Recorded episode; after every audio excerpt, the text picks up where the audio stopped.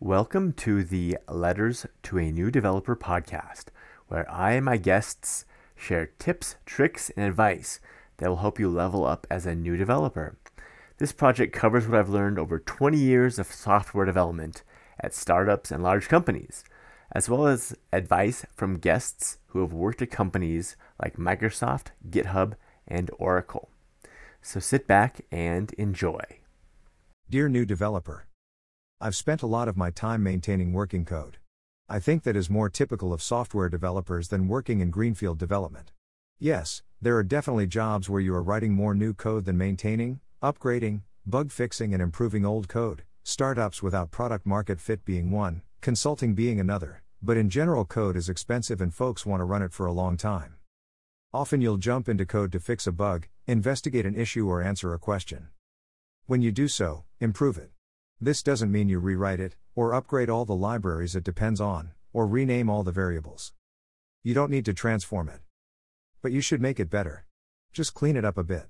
Doing so makes everyone's lives just a bit better, helps the codebase in a sustainable way, and assists the business by making its supporting infrastructure more flexible. What are some ways to improve the code when you are in it? Document. Whether that is a comment that explains something tricky, a larger piece of documentation external to the code which explains how to interact with it, or fixing a typo, trustworthy documentation is key to interacting with code.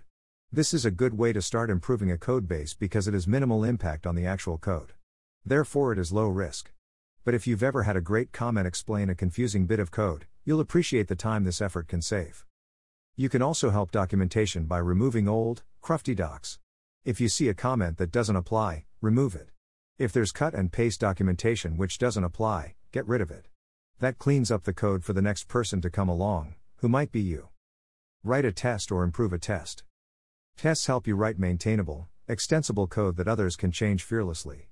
If you run across code that isn't tested and you have time and the supporting framework to write one, do so.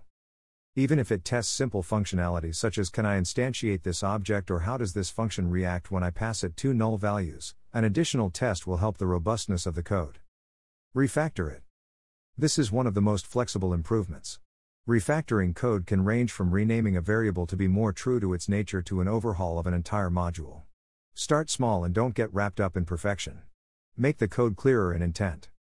It's easy with refactoring to get wound around an axle and make too many changes and end up with broken things.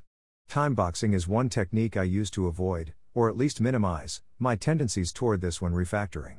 If all I have is 30 minutes, I'll make my changes smaller in scope. A warning about refactoring.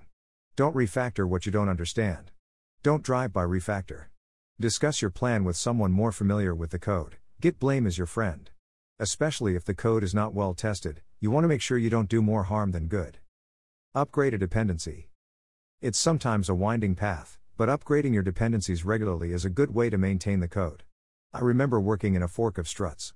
It was an important application for the company, but we didn't spend the time upgrading the dependencies, because it was too painful. Eventually, parts of the code became harder to update.